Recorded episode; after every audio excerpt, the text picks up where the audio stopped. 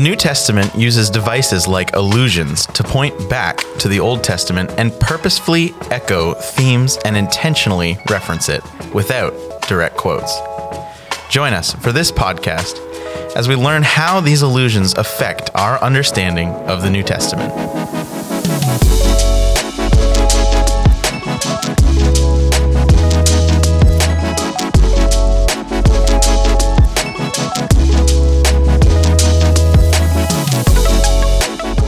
Know the Word is a McGregor podcast that offers a relevant and refreshing focus on understanding and applying God's Word to your life.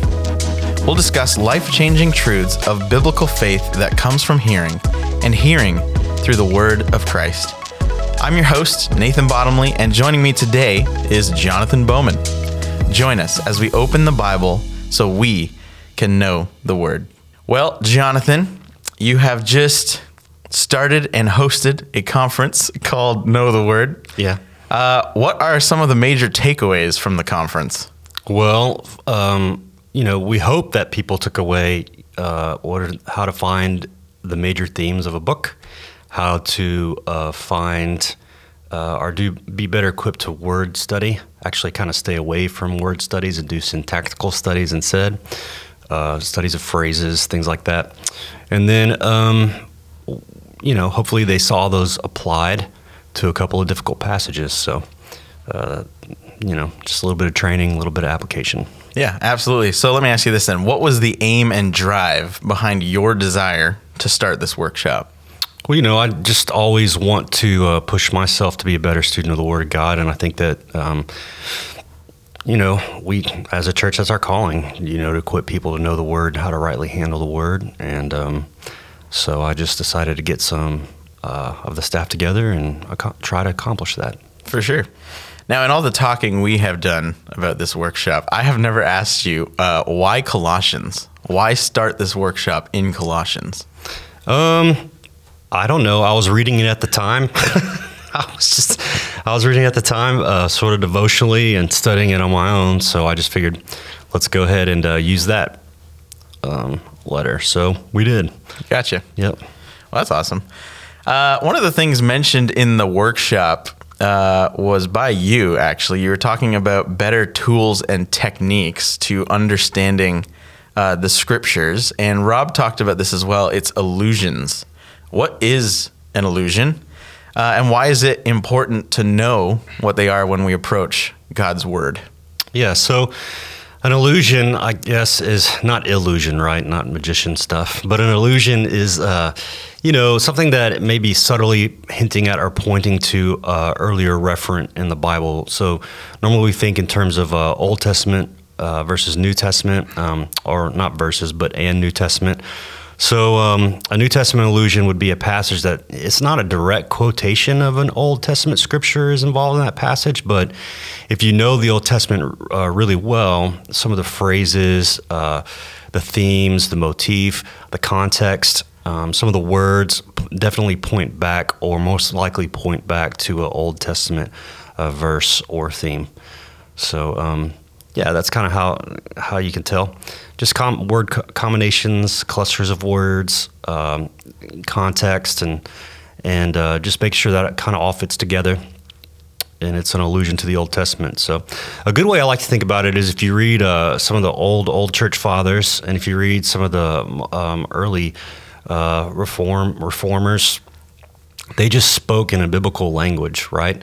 So sometimes they would be they would write and they would just use phrases or words that are straight from the Bible. They don't take the time to quote them or put a reference, and they're not quoting the whole verse, but it's just part of um, the Bible's just part of how they speak.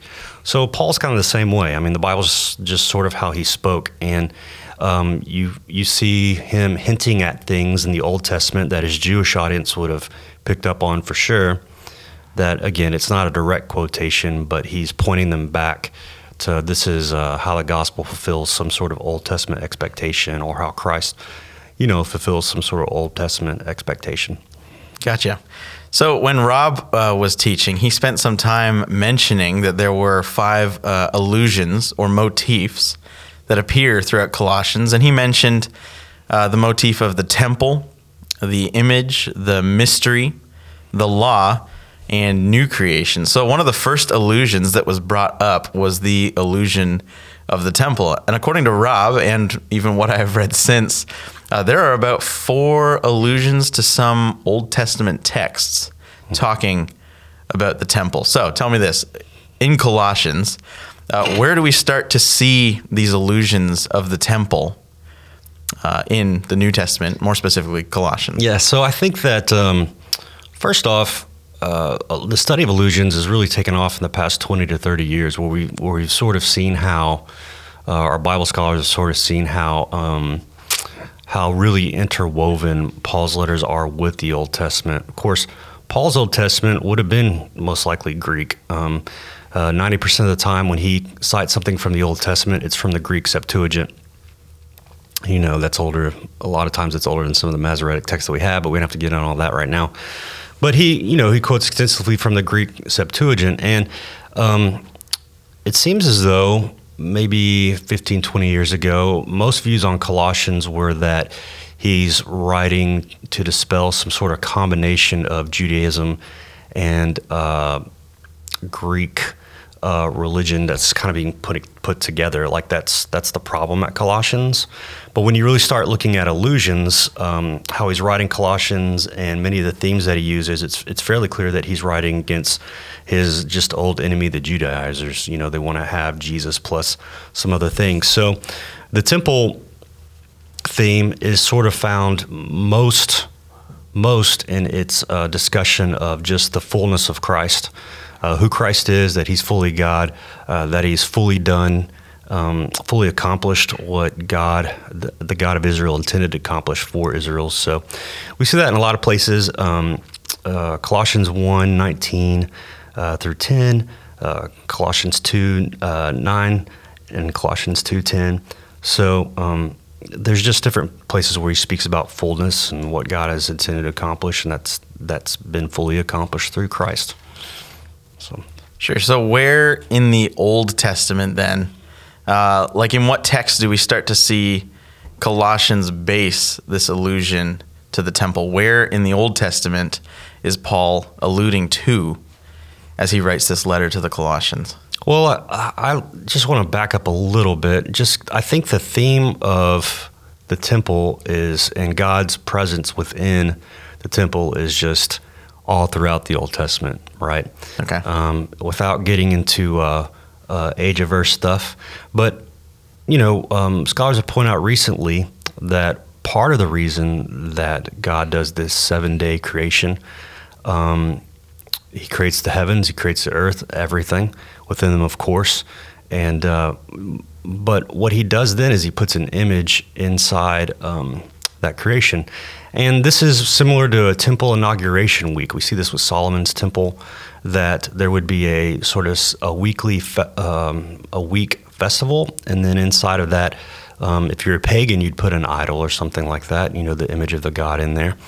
Um, and when we look at Solomon's temple, God's divine presence comes upon uh, the temple.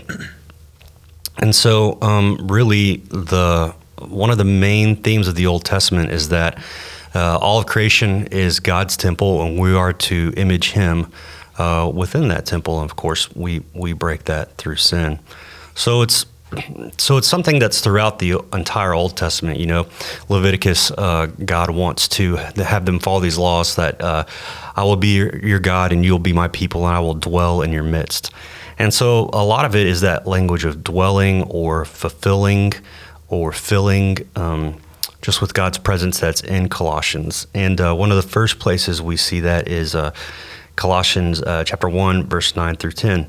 Um, and he says this it says, uh, From that day we heard, we have not ceased to pray for you, asking that you may be filled with the knowledge of his will and all spiritual wisdom and understanding, so as to walk in a manner worthy of the Lord, fully pleasing to him bearing fruit in every good work and increasing the knowledge of God. And then if you look at the background, this language of, of filling, again, is uh, used whenever they're building the tabernacle.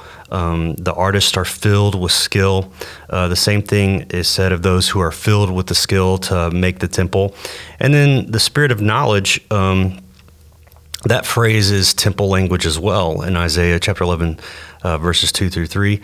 uh, he just says that um, he uh, that uh, at his holy mountain or you know the temple, people will be filled with the knowledge of the Lord. You know when they come to his holy mountain or holy temple, and that's of course a prophecy um, relating to uh, the coming of Christ that we will all be filled with with this uh, personal knowledge of the Lord.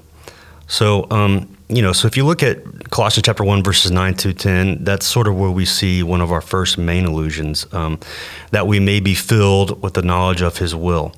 Um, and again, uh, there's this language of fullness that we're fully uh, pleasing to him. So if you look at that in, in Old Testament language, it's pretty clear that Paul's at least beginning to say that um, that that's part of my desire for you is that you realize how God has um, has uh, worked through Christ to fill you with the knowledge of the gospel. So that's one of the texts. so there's so there's more. There is more. but wait, there's more. Yeah. Good, well, what, what, else? Good discussion guide. What else do we got? So we got um, uh, ver- verse one nineteen.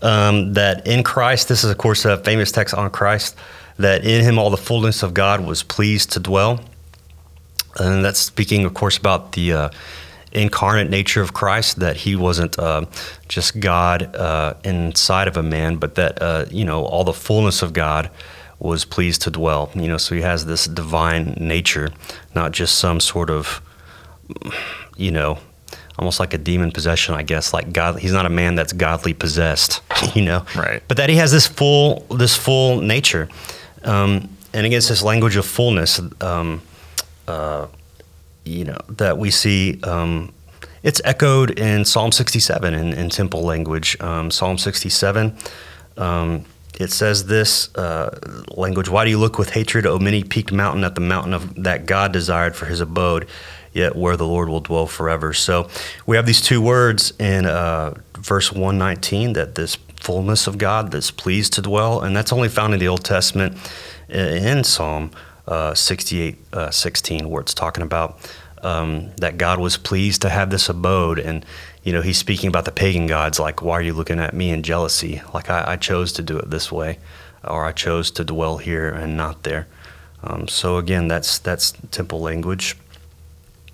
And then again, uh, uh you know, well, I guess that's sort of the, the main ones. But he he does. He uses this these verses to just say, look, like look, the fullness of God, uh, what God uh, God's presence, which was in the temple, is now fully expressed through the person of Jesus Christ. And then if you're in Christ, you have access to that uh, fulfilled uh, knowledge of who Christ is. Um, and, and the fullness of God that is expressed through Christ. You have access to God through Christ. And because of that, you have everything you need to live the Christian life, right? And so um, God's full temple presence is in Christ. So that goes against these Judaizers, which is like, which some of their view is like, well, you know, you need some philosophy on the side and Jesus. Uh, you need Jesus and uh, to keep these holidays and feasts and new moons and Sabbaths on the side. And Paul's saying, no, like God has fully been present in Christ. Uh, Christ is the head of uh, sort of the, well, he is the new uh, dwell, not the new dwelling place of God, but He is where God is most fully expressed. And those who come and participate are in Christ. And, um, you know, we have all we need to fully uh, come to know God and to worship God and to make Him known. So, sure. So, let me ask you this. As we study through Colossians and we begin to piece these things together uh, with the Old Testament to help us better understand Colossians, what what doctrinal points does this begin to help us understand? Or let me ask you this what theological points does this help us to get right? And I mean, namely, I'm thinking of two. There's our uh, Christology and ecclesiology. So, how does right. looking at Colossians in light of these motifs from the Old Testament affect our Christology or and ecclesiology? Right. So, this backs up again to the Old Testament where God is fully present in the temple. Um, and so people would go to the temple to worship God, right? Or they sought to, at some point in their lives, travel to the temple to worship God. And when we see that God has fully expressed everything through Christ, then we see that we just need to go to Christ to know God and to worship God. And so, uh, Christ- Christologically, it's just that God has er- that God has in Christ, um, and that's difficult to say, I guess, because of Trinitarian language. But hopefully, listeners will get what I'm what I'm getting at. Trinity is a whole nother probably podcast, but um, yeah, that God has through God the Father has through Christ. Um, um, ex- fully accomplished and expressed everything that needs to be accomplished and expressed for us then to come and and worship God if we uh, have um, uh, participated with that fullness in Christ. Of course, repented, uh, heard the gospel, repented, and uh, participated in the in the uh, death, burial, resurrection of Christ. So there's you know a couple of point points of doctrine. I mean, it is neat to see how our Christology should influence our Christo- our ecclesiology. Excuse me. That what we think of Jesus should influence how we think of the church and how we, uh, I guess, lack of a better phrase, how we do church, how things are supposed to happen in the context of a church. Uh, you know what the church is to be. We're the full, we're the body of Christ, uh, fully equipped. Um, and then you know, uh, I, you know, and then I guess uh, I've already hit on it, but you know, just ecclesiologically, ecclesio- ecclesiologically, yay, I'm doing so good. but just ecclesi- in our ecclesiology, how does that play out in practical ways? You know, in our our life group time, our Bible study time, just whenever the church gathers together, do you know? Are we really? Do we really express that we believe that everything that we need is uh, fulfilled in Christ? So Gotcha. So let me let's let's take this from thinking about it to what what do we end up doing with this? Like when we learn about the temple in Colossians, these allusions to the Old Testament, what what am I supposed to take away from this and think? Well, what Paul's trying to get across to them is that uh, everything's been fully expressed through Christ. So, so part of that is like there's no new uh, mystery. There's no mysterious or hidden knowledge that you need to find. And I think that uh, that can be good for our Christian walk. I think that um, if you're not careful, you could become a part of a church or be in, in yourself uh, just um, always looking for this hidden spiritual thing, this hidden revelation that maybe sets you apart from other believers or makes you more spiritual than other believers. And Paul's saying, because no, no, no, that fullness of who Christ is is is completely expressed. It's finally expressed. You know that you need to uh, uh, that if you're a believer, there is nothing mysterious left. I mean, there's things that we don't understand. There's Sure. things that we don't fully comprehend. Absolutely. But there's not some extra knowledge out there, like some, you know, God's not going to divinely reveal in your brain like a special self-help book that you have. you have these three steps to successful Christian living that nobody else has. Right. You know. Um, yeah, so that would be part of it, and and another part of it again is just um, how how we do church. I mean, that we are dependent upon Christ and His Spirit and what He's done, and and we don't need anything extra. Um, here he talks about new moons and holidays and Sabbaths and all these things, um, because again, it's sort of like a circumcision in in the New Testament that people are going around saying, "Yeah, we've got Jesus, but we also need to do this." Right. and uh, we've got Jesus, but we also need to, you know, keep these feast days, keep these holidays, um, and I think those things can be, you know, if we look at a liturgical calendar, for example, those things can be maybe helpful in our devotion, but if we're not careful, we can say, no, these extra things add to our salvation. They add to Christ's work somehow, right. um, and of course, that's not that's not right. Right. So if I boil that down to something uh, personal that I can take away myself or a listener included, you would agree then to say that believers are to live spirit filled lives uh, in such a way as to build up the new temple of God, which is uh, the body of Christ. Right. So we're we are uh, we have everything we need th- because of Christ to and what He's done. The new temple is in Christ, so we have everything we need to um, continually uh, add to and increase and build up uh, the new people of God that are found in Christ.